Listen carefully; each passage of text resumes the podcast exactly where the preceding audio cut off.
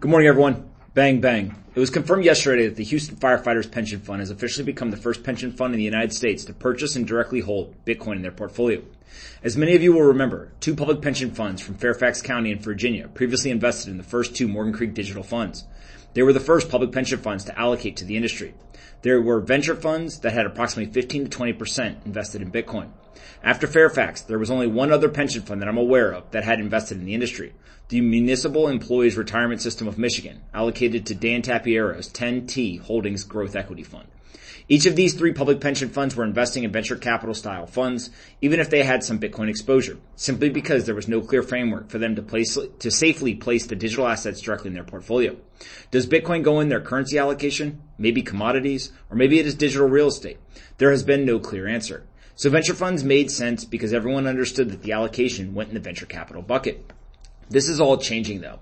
Bitcoin and cryptocurrencies are maturing to the point where public pension funds, along with financial institutions and corporations, are all comfortable holding the assets directly. They understand which bucket in their asset allocation to put them into. And the infrastructure is now available where institutions don't have to worry about custody, insurance, or accounting support. The market has matured significantly since 2018. Even with all of this progress though, it is still a big moment when the very first public pension puts Bitcoin on their balance sheet. Eventually, every pension fund is going to do it. I've been saying this for years. I've included a screenshot of the letter that I wrote on December 24th, 2018.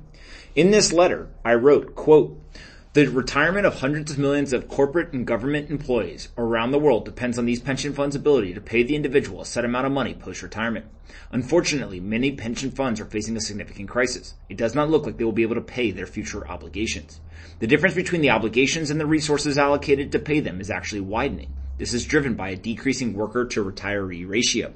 Workers pay into the pension fund. Think of this as revenue for the pension fund, under the promise that the fund managers will grow the capital and be able to pay the employee's pension post-retirement. Once an employee retires, they begin to draw their pension. Think of this as expenses for the pension fund, and will continue to do so until they die. The gap between revenue and expenses is getting worse because of lower birth rates, fewer people entering the workforce, and longer life expectancy. The retirement age stays fixed, so people are entitled to their pension for longer. Each of these trends is expected to continue, and possibly even accelerate, which will put additional pressure on pension funds to come up with the capital needed to fulfill their obligations. I then went on to explain why Bitcoin was a potential solution. Quote, there are numerous potential solutions to address the problem.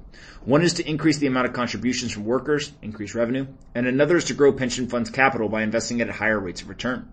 To identify the right answers, each fund hires an actuary to model a pension fund's future outlook.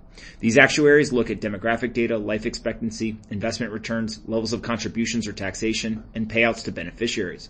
The most important number is the actuarial assumed rate of return, or the target return on invested capital that is necessary to have enough resources to pay out future obligations to retirees. This assumed rate of return is typically between 6 to 8% annualized. As this number is adjusted up or down, the current workforce is directly impacted. Some estimates show that a decrease from 8 to 7% from the actuarial assumed rate of return would require workers to contribute up to 10% more to the pension. Not exactly an exciting idea for those currently working. Either way, pension funds have to do something different. The definition of insanity is to continue doing the same thing and expect a different result. Take the California pen, uh, the California Public Employees Retirement System, the largest pension fund in the United States, who has over $300 billion in assets. They are less than 70% funded. They don't have enough money to pay all of their obligations in the future based on their current assets. And in 2016, the fund reduced their assumed rate of return from 7.5% to 7%. This new target is still higher than the 10-year annualized performance of 5.1% though. Instead of lowering the assumed rate of return, which requires increased contributions from the current workforce, CalPERS and other pension funds should buy Bitcoin and other crypto assets. End quote. The argument has always been simple. Bitcoin is a non-correlated asymmetric asset that would allow a pension fund to make a small allocation while still having an outsized impact on the portfolio. This was true when Bitcoin was around $3,500 and it is true when Bitcoin is trading around $65,000 today. We still have a long way to go in educating public pension investment teams, their investment committee board members, and the general public who's made up of pensioners. But we're making great progress towards the inevitable end.